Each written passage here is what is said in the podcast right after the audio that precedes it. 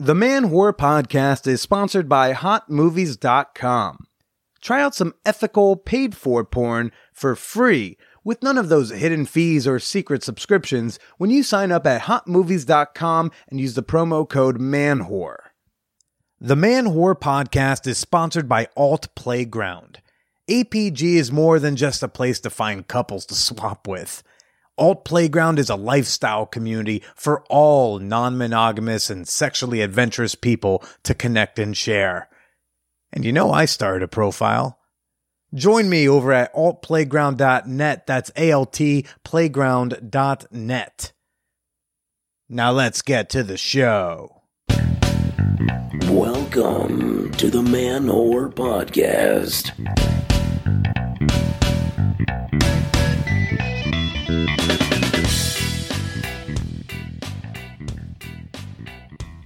If submissives can handle wearing their leather gimp masks, then you can too. This is Billy Procida, and you're listening to the Man Whore Podcast. Hey, hey, everybody, how you doing? Welcome to the show. Uh, if you're new around here, let me give you a little quick primer, a little brief origin story of what we do here. Uh, over the last six years, I've been interviewing uh, women I've hooked up with about sex, dating, and why we didn't work out. Uh, through these relationship postmortems, we've gotten a little bit of insight into, you know, who I am and I've done some growth and change stuff, right? Because, you know, I'm able to look at myself and I don't know, try to be a better human. Well, this week's guest is not one of my former flames, but she does hold a special place in my heart and my personal history. Uh, my freshman year biology teacher, Laura. Uh, she's my very first discovery group leader back at the Hyde School over in Woodstock, Connecticut. Uh, she was basically one of the first people I had to make a connection with my first day on campus. And, uh, and, and she took a vested interest in me. So she's on the show, uh, to share a little bit about what 14 year old Billy was like, as well as her own journey, uh, as an asexual human person.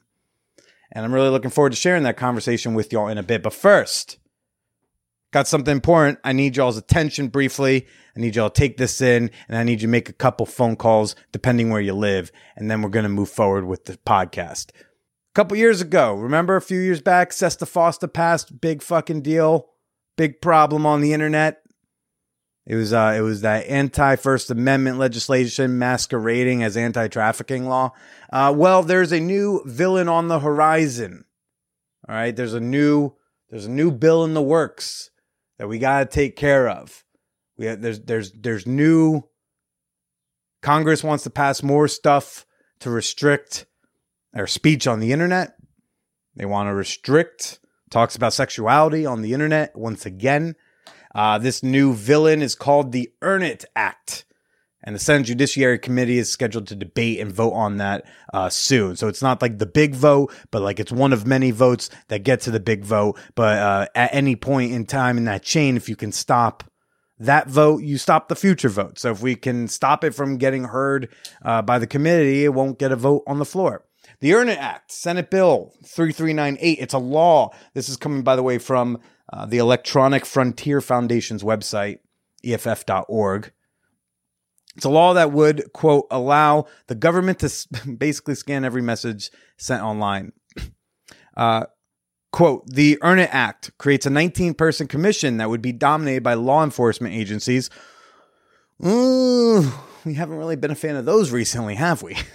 Uh, this unelected commission will be authorized to make new rules on best practices that internet websites will have to follow. Any internet platform that doesn't comply with this law enforcement wish list will lose the legal protections of Section 230. Section 230, that's what SESTA FOSTA was about. It's um I don't I won't go too deep into it, but section 230 of a different law from a while back ago protects websites from like prosecution for what its users do. It's why if you, you know, commit libel on Facebook, Facebook doesn't get sued, you get sued, right? It's this is the insidious thing. The government is passing laws not that like the government restricts your speech. They're saying we are going to uh, strong arm the social media platforms into restricting your speech because they're allowed but the government can't do that. So this is their way of going around the First Amendment. It's real fucked up. they'll tell you, like they did with Sesta Fosta, oh, we just want to stop sex trafficking. That's all we're doing. But once again, they're going after whores. They're going after consensual sex workers who are plenty of age, who are just trying to run their own goddamn businesses. Not to mention, it also fucks with people like me. Uh, and it makes Instagram tighten up on anything talking about sex. And I talk about sex on Instagram. Instagram treats me and a porn star and a sex educator and a doula and uh, an underage sex trafficking, and it treats us all the same. That's part of why this shit is terrible. Because I agree, sex trafficking is a very legit problem that needs to be stopped, and you don't need to attack consensual sex work in order to stop sex trafficking. You know, people get murdered getting hit by a car. We don't allow cars. We have laws about the cars, and then we enforce them, right? So, anyways, this uh, this is getting brought to a vote, and I need y'all to call your senators. And I, I not, I'm not exaggerating here. It actually took me less than a minute. There's a script that I'm going to have a link to in the show notes. Okay, uh, you're going to click on uh, the call your senator link. It's going to take you to this page. There's a nice little, very brief script. You just read it to whoever picks up the phone or the answering machine. Most of the time, it's the answering machine, and you're just going to read that. And then they're going to kind of ask for a little bit of information, like just to make sure you are a constituent of that senator. Um, on this site, there's also going to be the phone number for the senator, and I'm going to read some states right now. So if you live in one of these states, I need you to check the show notes, click the link, make the call, do your little bit of duty. Kind of like wearing a mask, but like, you know, to protect free speech on the internet. Uh, if you live in California, Connecticut, Delaware, Hawaii, Idaho, Illinois, Iowa, Louisiana, Minnesota, Missouri, Nebraska, New Jersey, North Carolina, Rhode Island, South Carolina. If you South Carolina, you don't really have to waste your time on Lindsey Graham. Just gather your friends and vote him out in November. Uh, Tennessee, Texas, Utah, Vermont. We need them to vote no on the Earn It Act in committee. Vote no on it now before it gets too far. Because, like I said, folks, the internet's only going to get more and more restricted the more and more we give them. Don't believe the lie. This is not about, you know, sex trafficked children. And to deal with sex trafficked children, this is not the way. So I hope you will uh, go click the link in the show notes. Uh, if you want to stay up to date on the Earn It Act and other things happening in uh, in, in, sex worker uh, advocacy, might I highly recommend following Kate D'Adamo. That's uh, one of the people I get most of my like sex work decrim news from on Twitter. She's great. Um, her handle's at Kate D A D A M O. Highly recommend giving her a follow. Okay. Okay, before I get to my guest this week, Laura Derwin, Ms. Derwin. It's time for the fan whore appreciation moment. Okay. Uh, this is the part of the podcast where I like to give a quick shout out to some of the members of my fan whore community on Patreon. Um, these are the people who keep the pod moving along. Uh, they keep a roof over my head, the internet working, and condoms on my cock. And I like to always show my gratitude for such things. Um, right now, I want to say thank you to David. David over in the UK. Um, not not that great of a Settlers of Catan player because I kind of wiped the floor with him. But like, hey, you're welcome to a rematch whenever you want, buddy. Thanks for supporting the show. And a big old thank you to Richie Woo, who I'm looking forward to. I think I'm going to meet you for the first time on July 9th. If you're able to make it to our monthly Man Whore Munch, you signed up for the level, so I'm hoping I'll see you there. Talk to you soon, dude. Thanks for being a member. And you too can become a member for as little as $2, which will gain you access to exclusive sex positive discussion groups and private bonus episodes of the Man Whore podcast, as well as extra access to yours truly. Uh, enjoy the bonus content. Get the goodies over at patreon.com slash manwhore podcast. That's Patreon, P-A-T-R-E-O-N dot com slash manwhore podcast. Come on, folks. Uh, you know, what is this? This is episode 338. If you haven't given me $2 by now, what do I got to do? What do I got to do to earn it?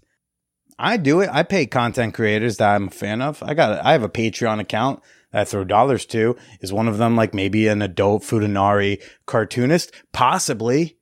But that's still me supporting indie content creators, you know?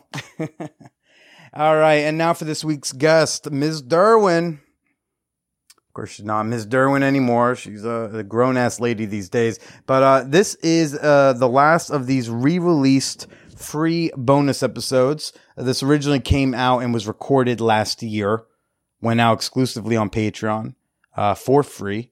So, but pr- pretty much just my patrons heard it. So most of you have not. And as I'm uh, scheduling new guests, I'm bringing back a goodie. Laura is able to offer a glimpse. She is a window, if you will, into me in my early teenage years. Because how I was at 14 is kind of how I was, you know, 13, 15, 16. And that was an incredibly asexual period for me. Uh, a, dare I say, incelly. I was certainly uh, an involuntary celibate, but then again, I was also 14, so it's fine. uh, but you know, I certainly am not the the fella who does the. You know, I was certainly not the orgy goer that I am today.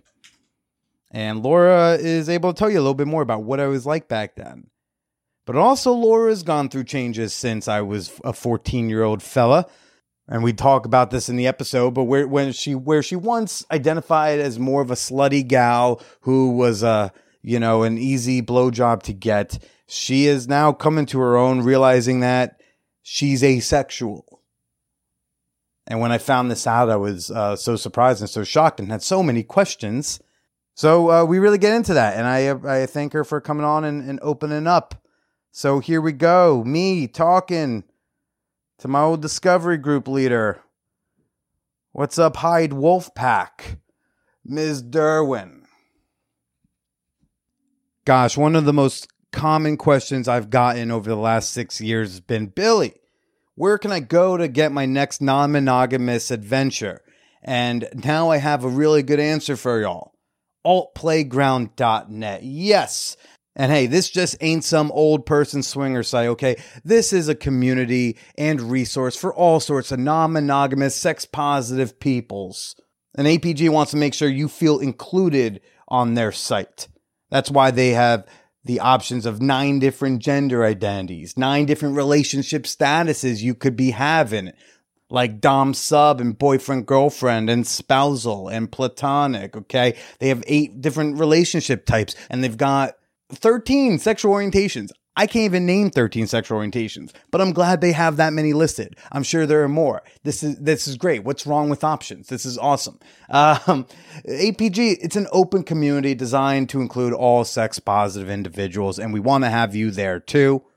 As the country slowly begins to reopen, you can slowly begin planning your next sexy non monogamous adventure at altplayground.net. Join me over there. Join our fan whore playground community at altplayground.net. Now let's get to the show. Yeah, I have to carry my walkie-talkie at school, and I have to walk like far away from me because I'm too loud on the walkie-talkie, and people get mad at me because it comes out sounding jarbled. That Garbled. well, that is perfect. You will not sound jarbled here. That was a great is it jarbled or is it garbled? garbled, jarbled. I don't Whatever know. it is, whatever. Well, so I so I said I brought up the auditions thing, and then you were going to say Well, I was trying to remember what song you did for. Remember, we had to do the singing thing where you had to like get up in front of everybody and sing. And everyone's got to do auditions. Teachers, Yeah. stu- everybody does an audition. right. What And- are we auditioning for? Nothing. Nothing, Nothing. it's It's, not an just- audition for anything. It just Yeah. makes people sing. Yeah, get up and sing in front of people. Get over that fear now. what did you pick? I don't even. Um, I know what I picked. what'd you pick? Bjork. I picked a Bjork song. Um, the It's Oh So Quiet. Cause it's a goofy song and I could be a complete nutbag with it. Like I just didn't have to be serious and like show off a voice cause I don't have one. Right. So it's, yeah. I don't even know what I would have done then. Like I'm trying, I, well, I was couldn't trying to remember. Think what I would have picked. Like I don't, 10 years ago, 15 years ago, This- whatever. Yeah, I mean, this would have been. This is 2003. Right. So I don't even know what was a thing back then. Like, as much as I'm shy, uh-huh. when it comes to doing something like that in front of a whole bunch of people, my job is in front of a whole bunch of people a lot of times. So you just kind of shut that part of your brain off Yeah. and just go into work mode.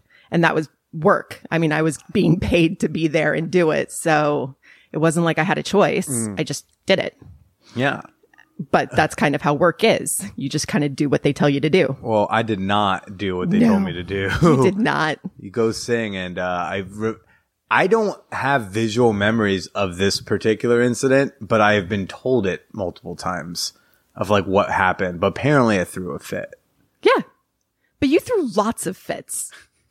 Like, I mean, uh, in the grand scheme of things that we, you threw lots of fits.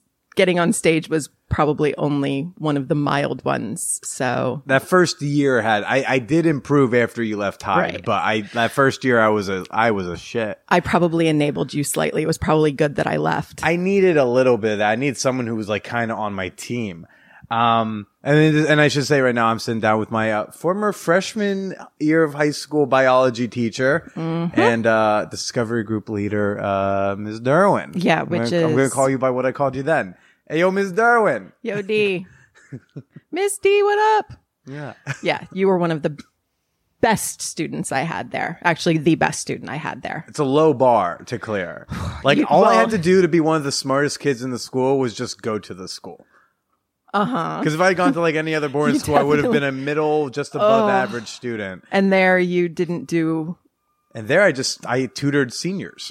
Right. Well, that's, I always wondered why you were there. Like, it, of all the places that you could have ended up, why at a school that was kind of destructive to normal kids? Was that in the moment you thought that or did you have you do you still No, I thought that, that, I mean, I only lasted a year there. I mean, part of it was being the only medical staff on campus. So I got all of the really weird overnight calls. Like the only staff that lived on campus, like hmm. the nursing staff, they left at the end of the day. So I'd get the overnight weird calls. But then the other part of it was that I was 23 years old with a sports medicine degree and they were asking t- me to be a family shrink for millionaires. Like there's a lot going on there that I was not prepared for. And it, I felt out of my element and I wondered how many normal kids there were not really how it would not make them better but maybe worse being in that environment with such so much craziness going on and with people who were not necessarily trained for it. Like I mm. definitely wasn't trained for some of the stuff they had us do. Like what? like the discovery group stuff, like they wanted us to talk to parents and analyze them and tell them how to be better parents where I have no background in that. Like I can talk to parents about injuries and about like how to handle stuff, but not about why Billy doesn't like to eat vegetables and why he's g- getting bullied or like other things like that. I'm not a trained professional in that kind of stuff. And they kind of throw you into it with Yeah. A week's worth of training on a mountain. Yeah. Like that was, that was it. So Hyde School was like a, you know, like a, a character education, family something boarding school. Uh, not technically a therapeutic No. boarding school, acted like it at some times, but it, you know, they, they want people to basically through their own experiences and lots and lots of empathy try to help each other. Right. But I, I've always understood like how difficult that can be for faculty who are like, I was just looking for, I just wanted to teach history. and now you got me like talking to this father about, you know, his trauma from childhood. Yes, there was a lot of that. And it's not something that you can prepare for. Like, and then some of the stuff they threw at you. I mean, like, I'm sure there's lots of stories that we could tell about some of the crazy stuff that went on there. Um, but just the normal stuff, the knowing which kids should get 5 a.m. workouts and being the one to discipline kids. Like, I'm not comfortable with that level of power. I'm a helper. I am not somebody, I'm not a, like a sadist. I'm not somebody that wants to make kids get up and do push-ups as much as I think that it might help some kids. It's just not me. I'm more of a sit down and talk, find out what's going on. I definitely empathize more with students there than I did want to power trip over them, which is what I, I just, there was so much that I just couldn't get on board with. So I only lasted a year Yeah. and then went and found a place where I could just take care of hurt kids. Yeah. like you had planned to. Like, like I'm good at.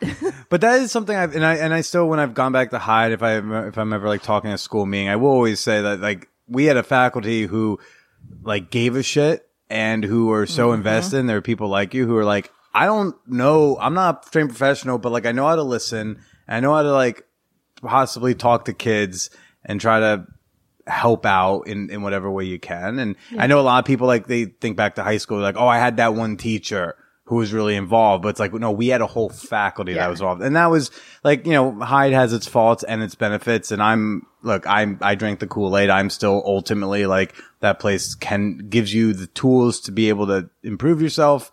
And I think I did. Um, Yep. and you saw me at the very beginning of that journey, summer And the end. 2003. And the end, cause you came to my graduation. And- I- yes. that was such a happy moment. I almost burst into tears right there because I saw. So at graduation at Hyde, every all seniors make a speech. I Mm-hmm. mean, through whatever process, and some don't, or some opt out to whatever. But generally, everyone t- makes a two minute speech. And so when you do that, like your family rises up, and sometimes it's people like sometimes family and like chosen family or whatever. Sometimes like you might secretly ask, you know, a family friend who comes out to stand for you as well. Um, and I think I did I reach out to you asking? Yeah. Yeah, because we, I mean, because I was in a school that we played in sports, Yeah, you were close by. I was really close. So I got to see you like that year. And I think you invited me. I think you sent me a letter or something to invite me. Yeah. So, and I, yeah. I guess I, I didn't know if you were going to come or not. So like my no- way of knowing you were there was when you stood up. So my family stood up in their space. And then in the back of the auditorium, I remember you stood up. And I was Mm-hmm. like, Darwin's here. Um, what was, what was, do you remember that at all? Like the, I mean, I remember going to Okay, it and I remember being very misty. There was sand in my eyes a little bit. I mean, I, I definitely cried a little bit because it was great to see you finish that journey and knowing that you were going to go and do some more cool things and that you survived it. And I don't know, it was, it was special. And I mean, you were one of the only kids in that class that I knew. So many kids had left, come back, Yeah. whatever. I mean, I, there's names from that first group when we started that I remember, but I don't think any of them graduated with you. Hmm. I'm trying to remember if there was anybody else. The only there. people you could have known would have been, you know, Kayla, Jake, and, and Yeah. Sam. And that was about it. Yeah, it wasn't like it was a big group that I knew a whole lot of kids in, even though quite a few started with you. So it was a pretty big thing. Well, what are your earliest like thoughts or memories of, of high school Billy? Um, I remember you not eating vegetables, and that's always going to. everyone remembers the fucking vegetables thing. Well, I'm a health was teacher. he was 14? He didn't eat vegetables. You know what? I still He don't ate eat, bacon. I still don't eat You ate bacon. That's all I you learned ate. how to eat bacon at Hyde, by the way. That was the first yeah, place I ate bacon. you ate bacon every meal, and you hated doing dishes. yeah. and you didn't like cleaning your room and you were you liked going to McDonald's. Yeah. McDonald's was big. Really getting any off-campus food was major. How many teachers took you to McDonald's? Not many. Honestly, also, by the way, that big McDonald's trip, that was not, that was not a Billy McDonald's thing. Like I didn't, I didn't even get, I don't even think I got McDonald's. I don't think I don't know. Let me. So my roommate was a senior, Steve Myers, who was like a piece of shit, like at the time, a piece of Mm-hmm. shit 17 year old boy. He has since apologized and been nice. Um, but he like, I mean, he would straight up bully me as a roommate because like he was a senior, but he was kind of off track. So he would like, like he would watch movies after lights out because he had, you know, he was allowed to for seniors. And just unofficially, when you had an underclassman roommate, that that later lights out kind of extended to them. But no, he would turn the lights off and watch his movie on his computer. And if I tried to peek, uh, he literally would throw shoes at me. He'd be like, "Go to bed." Oh my I, God. I've only seen bits and parts of the original It.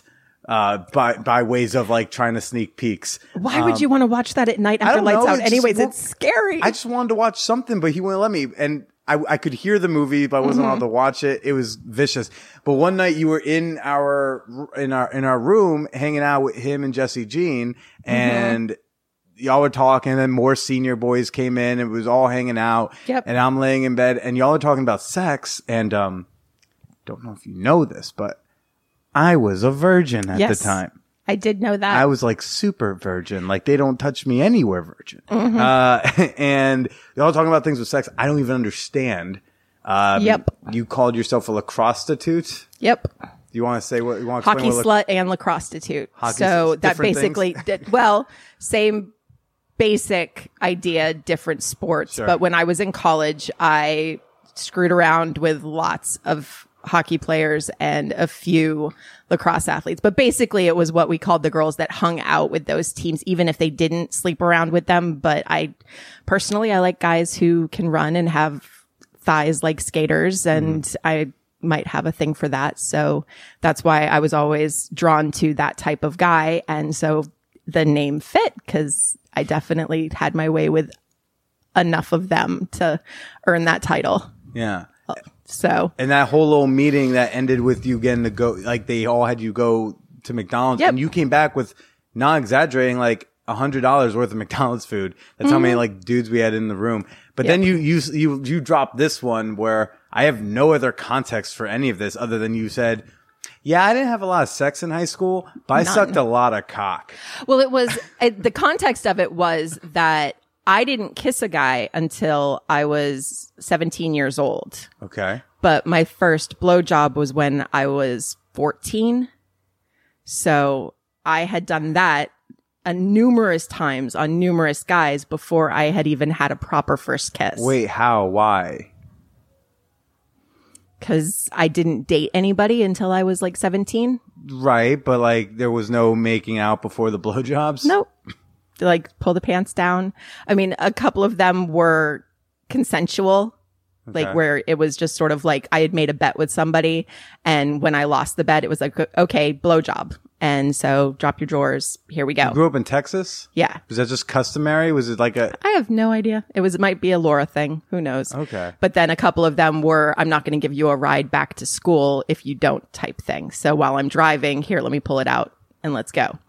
Um, it happens. I mean, it's something that I've worked past, but there's definitely, I was never a big kisser anyways. So it was much easier to skip past that. Like tongues gross me out. Um, Do you feel like that's one of the earlier signs of the like asexual? Yeah, it's a lot easier to just get it over with. And it's less of a mess to clean up.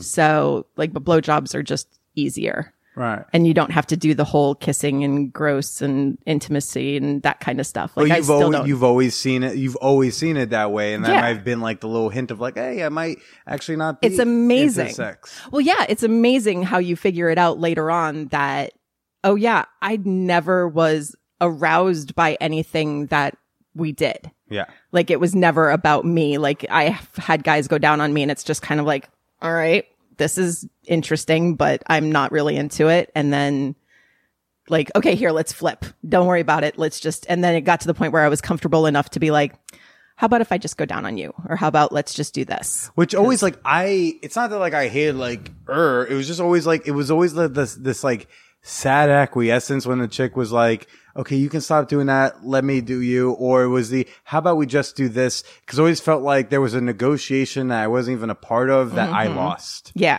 And they were like, I- and, and like you, you get a blowjob out of it, but it's just a sad, like, oh, she doesn't want to do this blowjob that much. Well, then that means I don't want her to do it that much. And now there's a blowjob happening that no one really wants to happen. But I like blowjobs because it's easy. I'm good at it. It's not something that, like I said, it doesn't make a huge mess. And like, but then what, so what it's is, a power trip. so for you, it was about power because it's Yeah. not like you were turned I on love- by doing it. You just like, I like the idea of a get, getting a guy off. is or is getting a girl Is off. there the achievement aspect of it? It's like there's an orgasm and then I know like I, I like, won. no, it looks nice when a guy has an orgasm or a girl has an orgasm. It looks good. It's a fun thing. They make fun noises. Uh-huh. There's, there's something about it that's cool and I can do that, but it's not something that I can do in return. Like Sure. it's just not, it's not going to happen. So it's, I, I skip the foreplay, would rather skip the sex. Right. I don't mind the blowjob because it's just easier that way. And then, and so I did a lot of that for high school, college, whatever. A lot of my fooling around was blowjobs Right. because it's just easy. But I, and, and I hear the words easy, fun, cool, and you know you don't hear what other people sometimes will say is like it's hot, it's sexy, it's whatever. And and so when yeah. did you realize that you're asexual?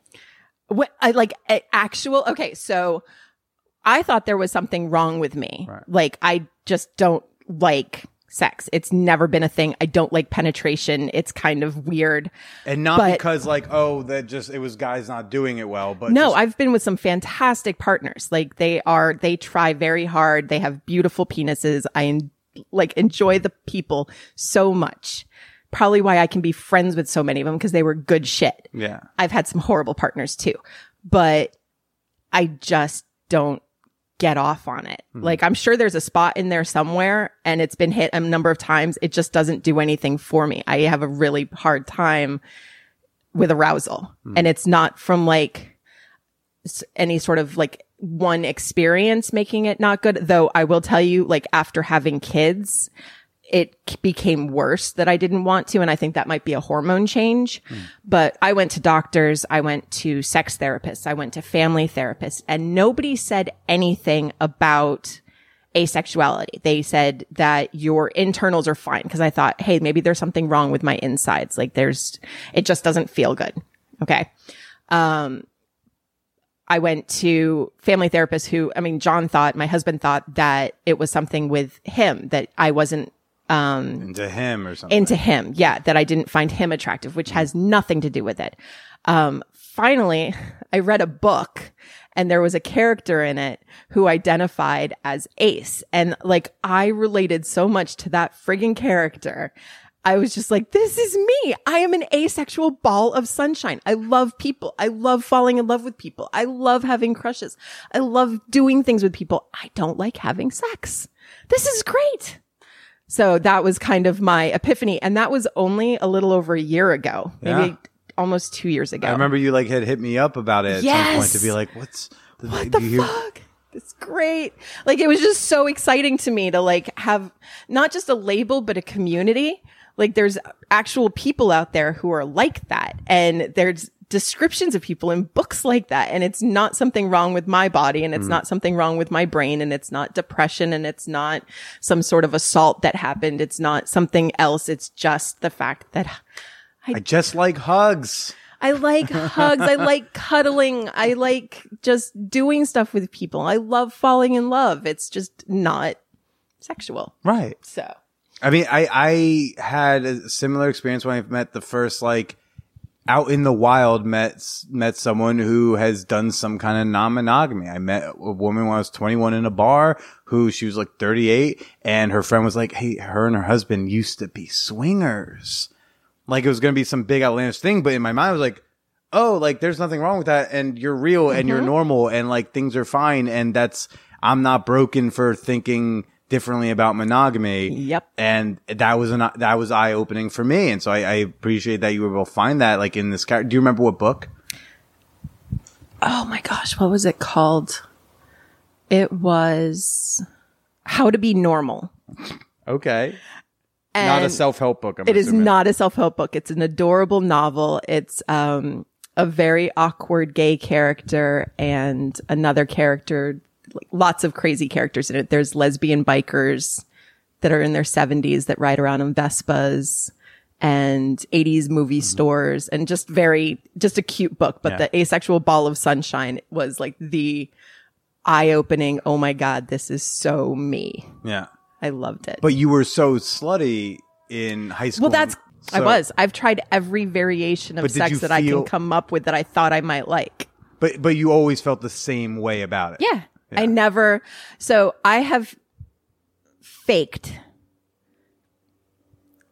I mean, I can't even give a percentage of it. I would say 97.9% of the orgasms I've had and the other 3% were really hard work and had machinery involved Mm-hmm. because I just can't do the whole, I don't do arousal. So it doesn't like get me off. So I've faked a lot of orgasms in my life. That's just like because because when you had reached out, like um, I guess when you had discovered all that, I it was shocking to me not because it was like oh asexuality, but it was just like the lacrosse tattoo. I know. Her?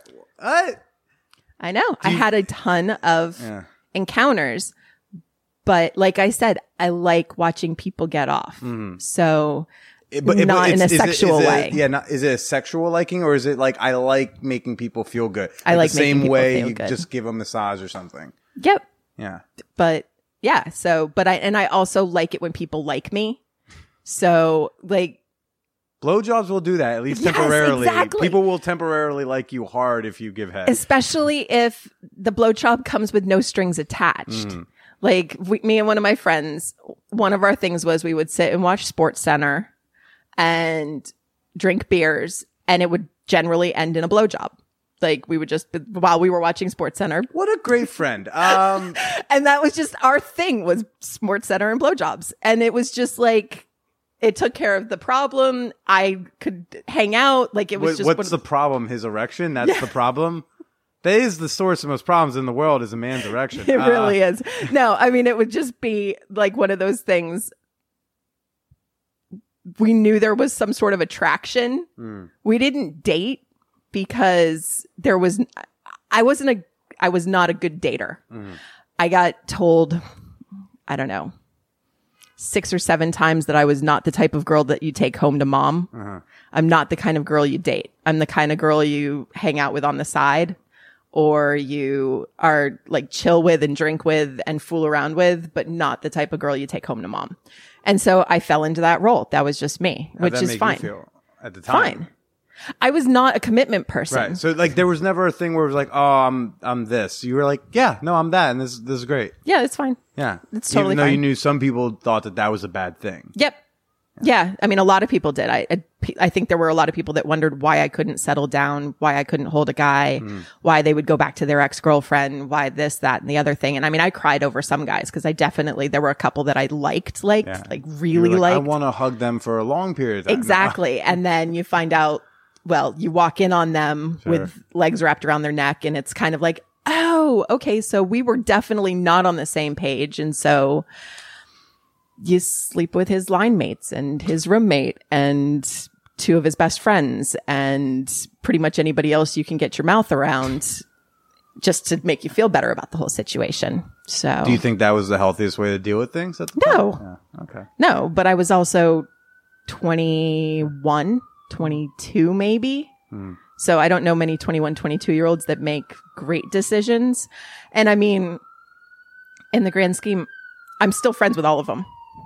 And that, in, I mean, I guess it's the digital age where everybody's sort of just friends with everybody, but I've, I've kept up with them, meet up with them, talk to them kind of thing for Did you, get, did you get like a lot of like sex and dating advice like while you were a teacher at Hyde?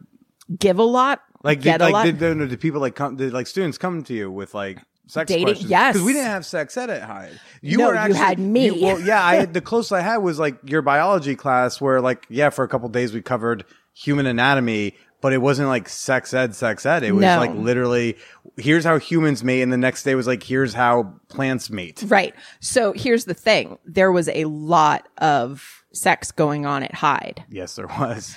I was involved in none, None of, of it. it. yes, none of it. But that's okay. Like I told you, I didn't have sex in high school. Sure, so but I wasn't okay that I was not part of it. I would have liked to have been a part of a little of it. It- I it fingered one chick in the student lounge, and that was about Oh it. Oh my god. Or teachers' offices or whatever. No, th- there was a lot of sex going on and there wasn't a lot of education about Mm. it going on. So there were a lot of conversations that needed to be have had outside of the classroom with people that had questions, questions about protection, questions about what's okay, what's not okay, how to ask a girl, how to bring it up, like just lots of questions. Yeah. And I mean, I don't know how many other teachers were answering those questions and who else would have been as qualified to. But because I was in a position where I helped people in a medical sense, in addition to being the biology teacher, I was almost like the de facto health teacher, sex hmm. ed teacher. So there were just a lot of random instances where I answered questions. And then, I mean, it didn't work all the time. We had at least one pregnancy while in the year Oh, that I was there. I know we had. I mean, I watched a lot of pregnancies happen. at Yeah, there's, I mean, they just weren't Yeah. very careful. And also Lorna Kay, the, the head nurse at the time, like she wanted, I remember like her I, either overhearing or asking, but like she wanted to be able to give condoms and the school wouldn't let her give condoms because they're like, well, we punish kids who have oral or vaginal sex or anal sex at the school. So if we give them condoms, it's like giving them permission. and she would be like, yeah, but the consequence of that is massive. And so we should still give them the condoms. Right. You could get in trouble if you had condoms in your room. Like, uh, Yeah. It, it the, yeah, I remember leaving Hyde and writing like a very terse email to Laura to be like, uh, not you, Laura, but Laura Gauld, and be like the headmistress at the time, and I, think she still is, and and I was just like, hey, like I just got to college, and there are so many STDs I've never heard of, and no one taught me anything. Yep. And what's this? And what? Like, I hope you guys are going to Im- implement some sex education there sometime. And I and I have asked on, mul- I've checked on like multiple occasions.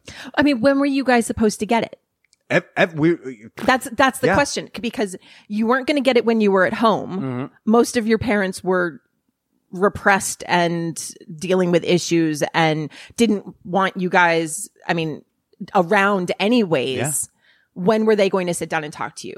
So then also, you're not getting it home. students aren't, and also those parents aren't qualified to give sex education. Even if they- they never got it Dude, themselves. there's pamphlets. There's pamphlets available, but they weren't going to go look for it. Hmm. They weren't going to take the initiative to do it. The school wasn't going to take the initiative to do it.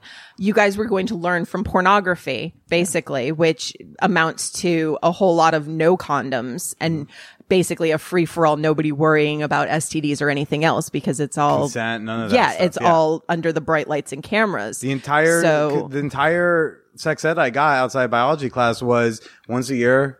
Bergie came to the guys' dorm and taught us the and told us the uh, the statutory rape laws of Connecticut. Yep.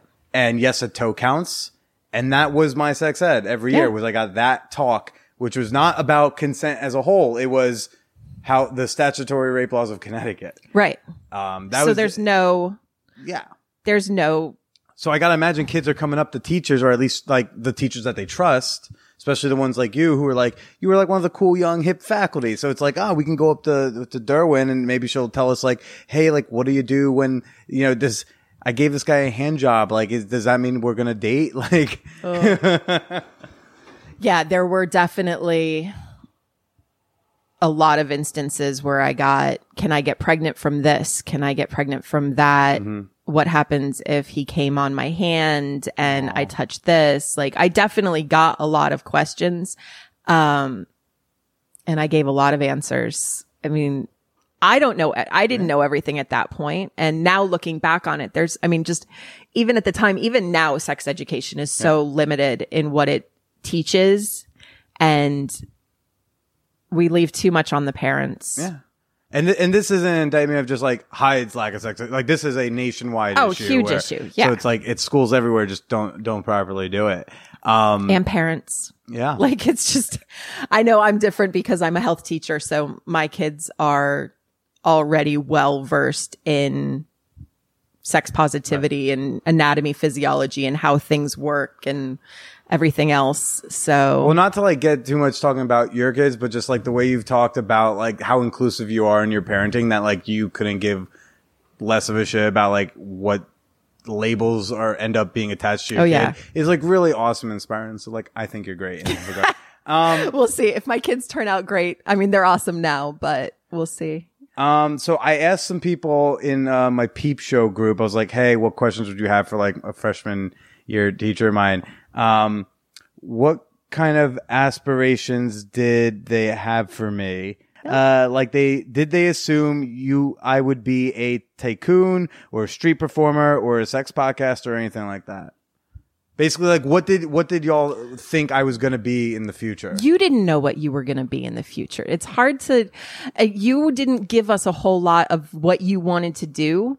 I think he's gonna cry a lot, though. I think He's he's, gonna- definitely gonna yeah. cry a lot. You guys would be right. But, but here's the thing. I mean, I don't, uh, I get so annoyed with people who ask 12 year olds, 13 year olds, 14 year olds what they want to do with their life when, I mean, I know enough 23 year olds that change majors and don't know what they want to do or go into college and end up bailing on it because they don't know what they want to do or going into a job and bailing on it. So, um, my aspiration was that you survived Hyde with your good personality and your empathy because you did a lot of your crying was not just because of bullying and stuff, but because I think you felt for people too.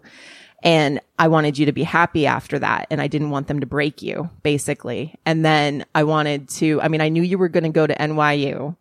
So whatever you decided to do with that, it would have been kind of cool. Like just saying, Hey, I know this kid and he's super famous. Um, cause I don't know any famous people. Sure. So well, I hope I can be your first. You already are. I mean, not yet, but we're we're working on it. You, you're probably the most famous person I. I mean, besides athletes, but, um, no, I just wanted you to be happy. That was my only aspiration for you and every other kid that I knew there. I just wanted you guys to survive and be happy because there was enough crap going on in the world at the time that could break, break people and bring people down. And I didn't want to see that happen to you guys, any of you guys. Yeah. So even if I don't remember a lot of people's names and haven't kept track of a lot of people, that was my aspiration for most of them. So just to be normal. Well, what was what was your take on me at the time? Like, what was what was fourteen year? Okay, we get at the vegetables.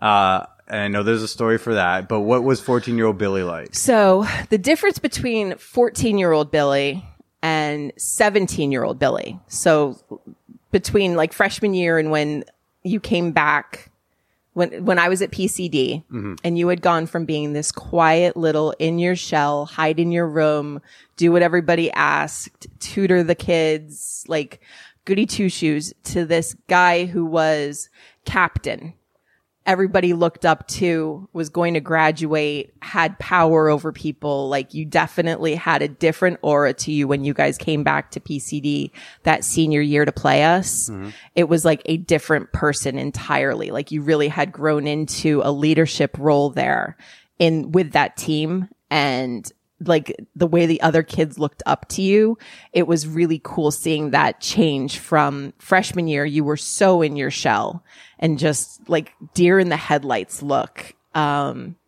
not, and also not very athletic initially to being somebody that, yeah, was a good runner, was very athletic, was like a captain basically and kept all of those like the Hyde principles that I liked, like the leave it better than you find it type thing.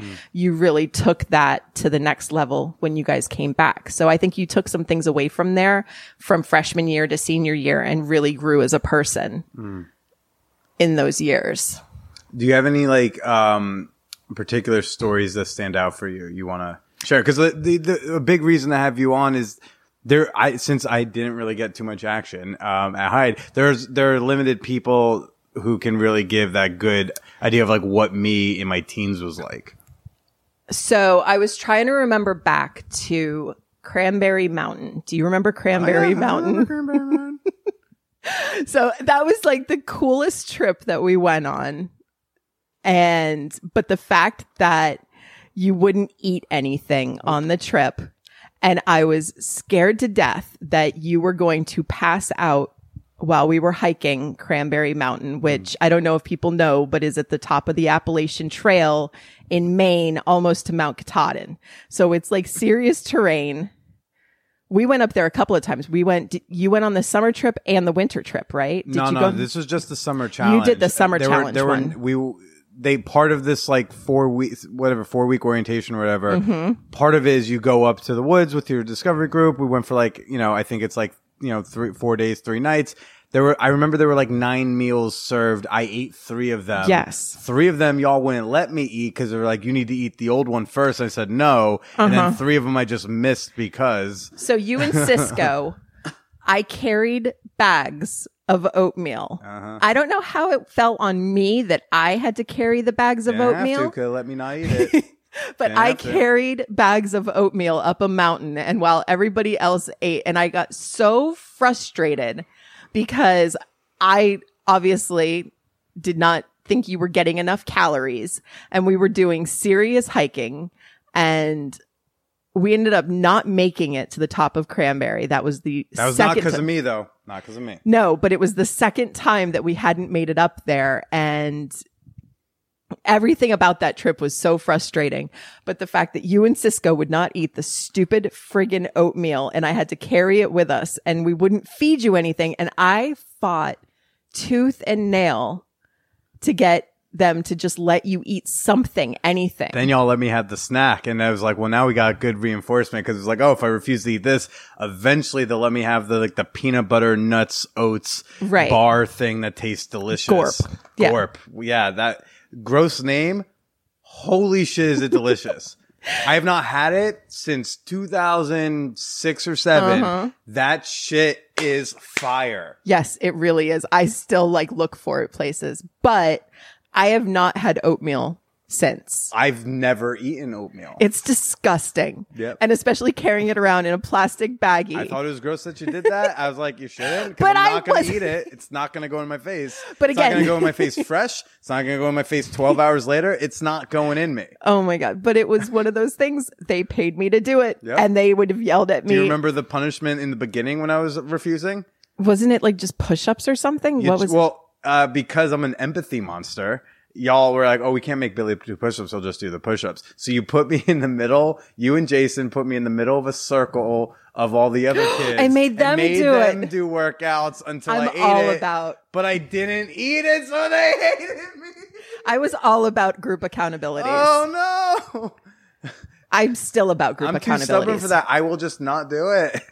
I know. Um, so that was that was a distinct Oh, it was memory. so being, frustrating. Like Ariana Wall and Cisco and uh, Eddie Gonzalez and all them who just were yelling, like, "Eat the fucking thing!" I was like, "No, It was so awful. it's gross." I still like that. Just it was traumatizing. I don't want to like. Yes, there are kids that don't eat things. Let them eat something else. But I didn't even want something else. I was like, I'm good. Like I got chub that will burn off. This is gonna No. be okay.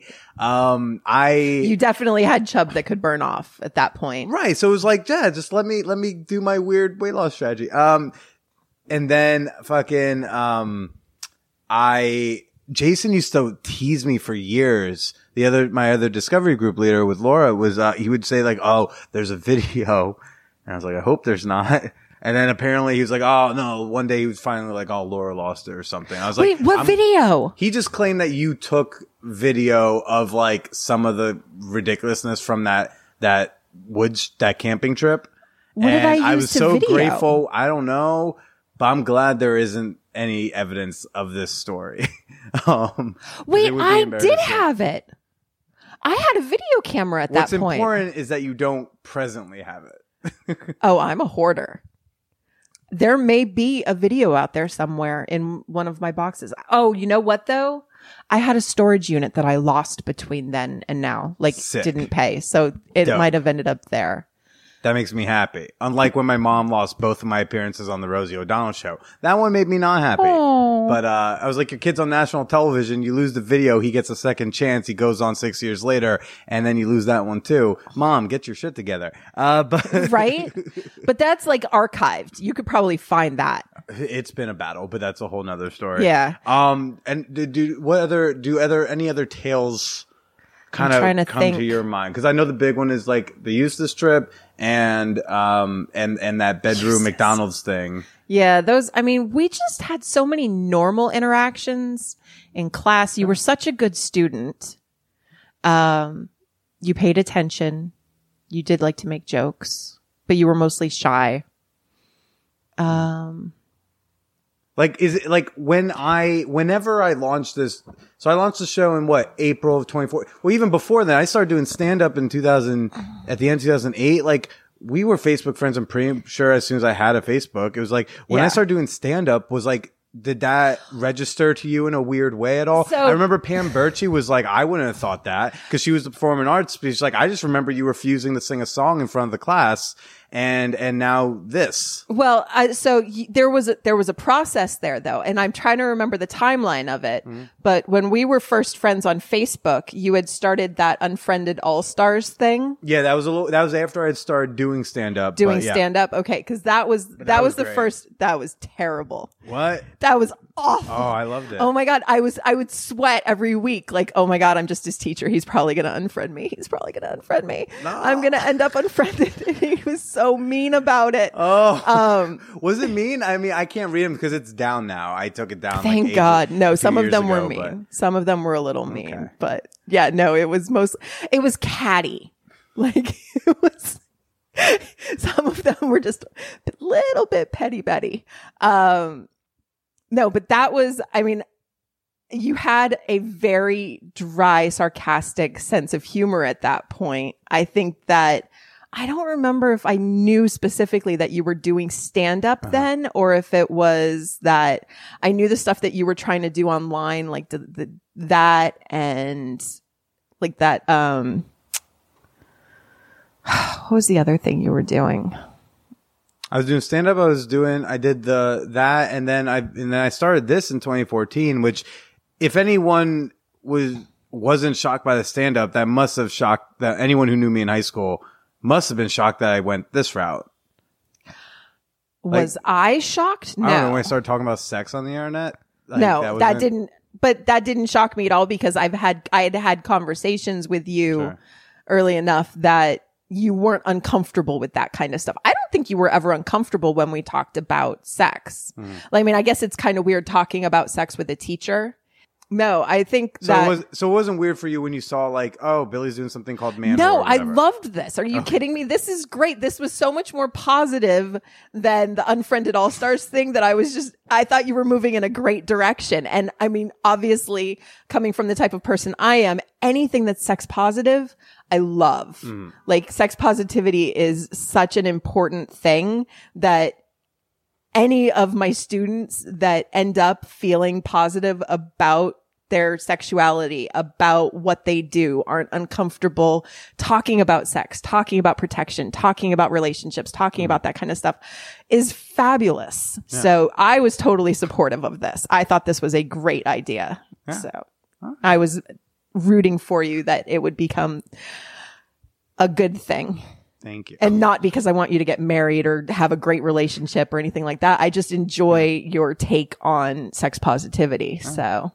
Well, you're also probably one of the longer relationships I have, period, in terms of like, I've known you since I was 14, and there's not a lot of people that I'm still in like semi regular contact with Yep. since that age. So, like, you actually just, you've known me for, half your life, Yeah. almost, like more than half your life. yeah. Yeah.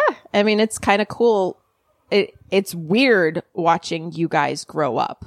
I mean, like from that class or from that year at Hyde, the number of You're like, Kayla's got a kid?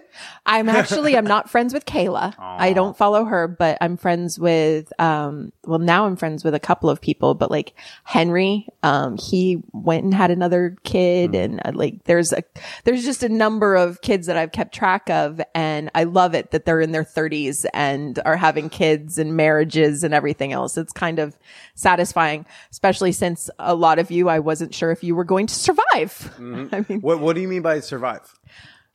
I'm well, I mean, you know my favorite Hyde story. The Do tell. oh god. Do tell. So, like I said, I got all Probably the not the same as my favorite. Hyde no. story. My favorite Hyde story is because I got the 3 a.m. calls. One of the calls that I got was a kid whose name I cannot for the life of me remember, who huffed 13 bottles of Axe deodorant spray, stripped naked, and ran into the cornfield saying that he was chasing runaways. Who is that? Oh, I mean, it pains me to not remember. I tend to think I like to remember well. so Like I remember when Mike was like got caught for Pokemon porn. Like I'll remember that. Oh, that's so amazing. Or like how uh what was it like Ash and Pikachu? who knows? I didn't get to see it. Um it, that was pretty wild. Or I mean Corner Warner is the more epic story that I love to tell. I'll I don't I don't forget shit like that. I remember No. who cheated on who with people. I remember Yeah. who jumped out of a window and like it didn't and into a big uh thing of snow. The kid who, well, my other favorite story was the fact because I was the sports medicine person and I like to explain things. I like teaching. So I was teaching you guys about my ultrasound machine and how it works because the crystal vibrates and it sends an, a, basically the ultrasound Is that the to the thing where like you like you just spun your Yes, finger? you- I remember that. I was like, I don't know what this is. This feels like voodoo, Right. but sure. but a kid mistook me saying that it had a crystal in it that creates the sound noise by vibrating and he thought that it was a diamond so he broke into a $3000 machine to steal a 25 cent piece of chip of crystal that he thought was a diamond and broke the machine so they never replaced it um, Wow. or the the lengths that kids would go to get high were insane. or to get out of things. Like you weren't the worst kid to get out of stuff. There's somebody else who broke his arm to get out of cross country because giving himself bloody noses stopped working. He used to take his nose and spray blood over his room and I'd have to go Oh, that hurts so much. And I'd have to go in and clean it up. Oh no. Yes, but then he decided to break his arm without realizing that you can still run with a broken arm. Yeah. Like it just the not the smartest. I remember one kid like ran away that summer challenge. He ran away, but we had those like steel guards along the actual road, those little Mm-hmm. steel things. So he tried to jump over it, and then he, but he didn't fully go, and he sliced his whole fucking leg up, and he had to go like like Yeah. oh Yeah, there was uh, plenty of stupid decisions, but you expect. drinking Listerine to get drunk. That was a big. That was one for a little bit. Yeah, that, Kids were like, oh, the things that people would do. now they could just get like kombucha. Everything's got like a. Four Loco. Ugh. I got. I, I, I'm so curious how how Hyde was during the Four Loco phase, like from when kids realized that Four Loco could get you drunk to when the adults. I I like to think that there was a gap in between where adults just thought it was an energy drink, and when they realized it was alcoholic, and how like kids maybe were low key getting Loco, Drunk. getting away with Four Loco. I like to think that that was a phase. Yeah. I don't know. there's a lot of it- it's there's always a little bit of a like a, a window there where kids get into stuff and then the adults catch up with it. Right. So Um, another question that came in was um, if you could picture Billy at 40 then versus now, what would Billy be? I think that means like back then, if you thought about me at 40 versus when you think of me now at 40, is how I think that means. Because the other question was how many recruits did they have sex with? And I don't know what that means. I don't think it's appropriate either. I didn't have sex with any students. Very proud of you. yeah, or or faculty members or anybody else there. like there are there are lines. We don't cross lines. Lines are good. Lines are there for a reason. Um picturing you at 40. I'm a kind of I couldn't even picture myself at 40 at that point. Huh. I mean I could picture you guys in your 20s at college, finally breaking free from your parents Yeah. and going crazy and having fun and not having the best decision making and thinking all the fun that you would get into. Is that what you did? You No. broke free from parents and had fun and made questionable decisions? Nope. No? Nope. My parents were really chill.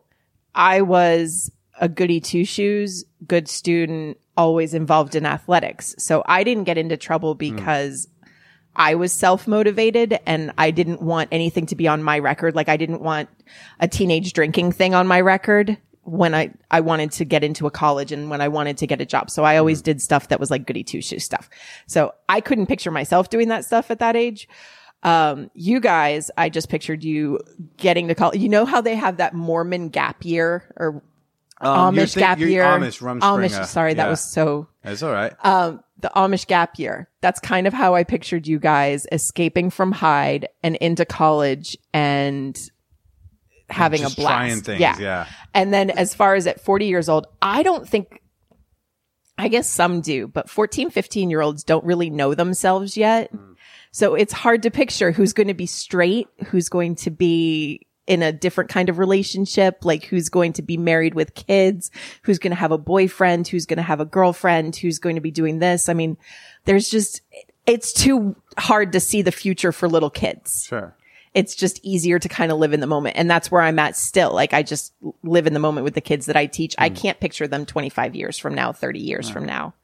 So with your asexuality, like how is that blended into the marriage? Like your husband is not asexual. No, he is, he loves sex.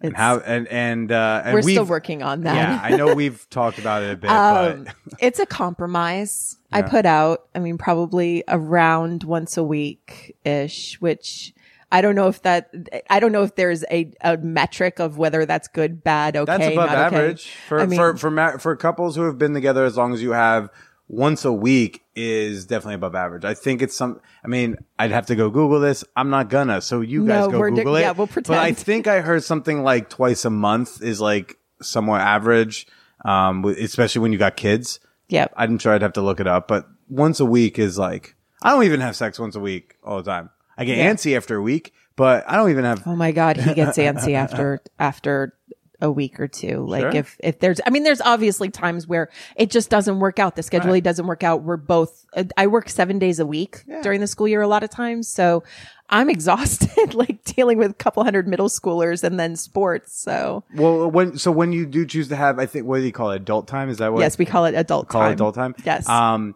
you know, is that like an enthusiastic adult time? Is this like a like I'm gonna go in the position that you'd like me in, and you do the thing you got to do? So he has like, learned put- that if I am a, I, I'm a horrible wife.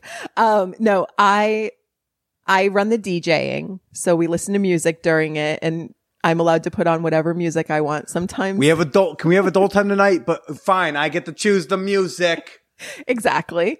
Um, generally, I mean, it, it starts the same every time. Kids make sure the kids are asleep, lock both bedroom doors, take off your pants, get in the bed, go at it. And we switch positions a few times and whatever helps him. Um, But like, are you putting on airs a bit, or are you just like kind of going through motions? I go through motions. He's he he's doesn't cool ex- he does not expect me to like fake orgasms anymore. Like it's not something that he knows that I'm not in it for me. I'm there to fulfill a need that he has. Hmm. And I'm cool with that. I love him. Like he's my person and I'm willing to do that. It's just not something, thank God. I mean, it really gets exhausting having to fake and like actually pay attention Yeah. Whereas right now, I mean, I just give it to him as good as I can. And then he's a super happy dude and he's good for another week and we're happy. And he's not. He's still not down to like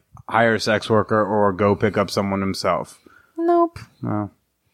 Nope. You've Or- been you've been open to that. Though, Oh right? yeah, I would be, I would be cool. I mean, I, I joke that if he wanted to get a girlfriend, that I'm totally open to a poly type relationship. I wouldn't mind having another wifey. Like, I just, I like people. I like cuddling. I like snuggling. It's like so. just so long as I can join the snuggle. Exactly. And like be able to get up and make coffee and breakfast for everybody. Like I, I have enough love to go around that I don't need to be like spoiled or whatever. But, um, no, he's not into it. He says that his penis is connected to his heart or his heart is connected to his penis and he wouldn't be able to do something that is just casual.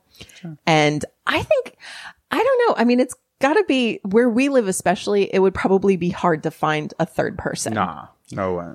that I, you, I, I love where we live, but it's kind of, Do you want me to not say the state that you're in? oh, I'm in Rhode Island. It's Okay. fine. I mean, look, the thruple that, that one of the more infamous thruples that were like in the papers like years ago. I mean, that was Massachusetts. Mm-hmm. Yep. You're close to Providence, which is fairly, you know, got a right. But where on. we live is very rural, very quiet, and Yeah, very like, New Rhode Island is like three miles wide. Like it's you're not far from anywhere. But people don't like driving in Rhode Island. They're not like me. Uh, like people, okay, so one of my friends that I work with, she has never been to New York City. She's lived in Rhode Island her entire life. She's like, I go to Providence like twice a year. Like, how do you like just stay in one little town well, that's sex so can tiny? be quite a motivating factor. you would think so. I've I I have listeners who have told me about meeting each other, both sides driving six hours apiece, just to fuck and never meeting in person. They were like, "Yeah, no, we talk to each other in this group, and now let's like meet in real life." And I was like, "Oh, where do you live?" And they'll be like, "This city." And I'll be like, "Where's that one?" And they'll be like twelve hours apart, and they'll meet in the middle. Yeah. Sex motivates. Oh, it Um, is. It's totally. I he would, he'll do just fine, and honestly, I think he probably can figure out a way for his penis to work without being in love with someone. But I think, Yeah. yeah, you know, he does his thing, but I think he should try. That's just my opinion. well, he's probably going to listen to this. So he oh, can- great. Hey, man, just give it a try. the worst thing that happens is like you fuck someone else and it wasn't super funny. You don't try it again. Uh, It's got to be more fun than fucking me because I'm just like, I mean, I'm, I agree. I put out, I'm, I do, I'm just not into it, which What is, do you think it's possible he could be afraid of falling in love with someone else? I don't know, but that, w- would that be so bad? You don't think it's that bad, but there are some people who would because if that's rocking an entire the concept of non-monogamy is so scary to some people, even if it's not them being proposed. Like there are some people who will want to argue with me about the way I I date and love because if my thing's allowed to exist, what if they or one of their part their or their partner goes like hey, I heard about this poly thing. Actually, I want to try it. Now it disrupts their paradigm. So my my way of life can't exist because it's it inheriting it, it in their mind threatens the way they live. Right. So we've talked about that too. Like if he did find somebody that he liked and liked more than me, mm-hmm. like what would happen then? And like if you're happy and I'm not making you happy, I'm totally cool with almost anything. Like if you really want to leave me and go with somebody else that makes you happier, I am okay with co-parenting. I'm okay being your best friend. I was never the girl to marry. Like I was never the one that Just like, not for the re. I mean, it just it turns out you weren't the one to marry, just not for the reasons they were saying. because. I'm too laid back about stuff. Sure. Like I'm not uptight about things. I'm not, I don't need a label on it. Like if we're cool, if our kids are awesome, I love my husband, but if he wants something different, I've always been open to him doing something different. Mm. He just happens to like me too, and he likes being married, and he puts up with the fact that I'm ace and shit in bed sometimes. Though he says I'm not shit in bed, he's totally happy with it. But what a nice boy. I know, but I feel like if, but the other thing is, I mean, when we were dating, even then we only saw each other a few times a week. It wasn't like we, that's, That's that's a lot. Seeing each other a few times a week is a lot. I guess, I don't know. Cause, Until you're well, like- he was living in Delaware and I was living in Rhode Island. So I was driving down for like every That's weekend. A lot. Yeah. I guess. I mean, I don't know. It was interesting, but we were totally cool back then. And I think that was why I didn't mind Mm. like having it every time I saw him Uh-huh. and I'm okay with it once a month, but I'm also okay not doing it for six months. Like when we broke up, I was totally cool not getting laid. Like it was fine by me. I, I, I, I'm curious if maybe like part of it could be a fear of finding someone else, but who knows? I mean, like I said, I, I hope he tries putting his dick somewhere else just to try it because I'll put just for the sheer fact of like, since you are so like, go please fuck my friend type of mentality. It's like, no, most people don't get to try it. Like, hey, give it a try. And if it's not for you, never have to try again. Yeah. But it might actually be an amazing Pandora's box. Who knows? I don't know. I just want him to be happy. I mean, that's that's beautiful. Uh, that's a beautiful type of love. Look at that. I guess. Uh, well, Laura, thank you for you know uh, coming by here. I'm glad we've been able to stay in touch all this time, Same. and uh, you know, um, you know, thanks for talking about cock in my dorm room at like midnight. Uh, it's it was the beginning of a beautiful friendship. Yay. Feel free to like uh, if you have any closing thoughts, cool. If not, feel free to say goodbye to everybody. I can't wait to do this again when you turn 40 and we can revisit. Ah. it's only 10 years, right? Yeah. And I'll be 50. I know, right? Oh my God, a full. No, I, well, hopefully I last that long. Um, yeah, no, hopefully we can do this again someday. And well, I mean, sitting down and talking, not necessarily with a microphone in front of our face, but we can continue to meet up and talk about stuff and we'll see. Can't wait. Yay. But it was fun.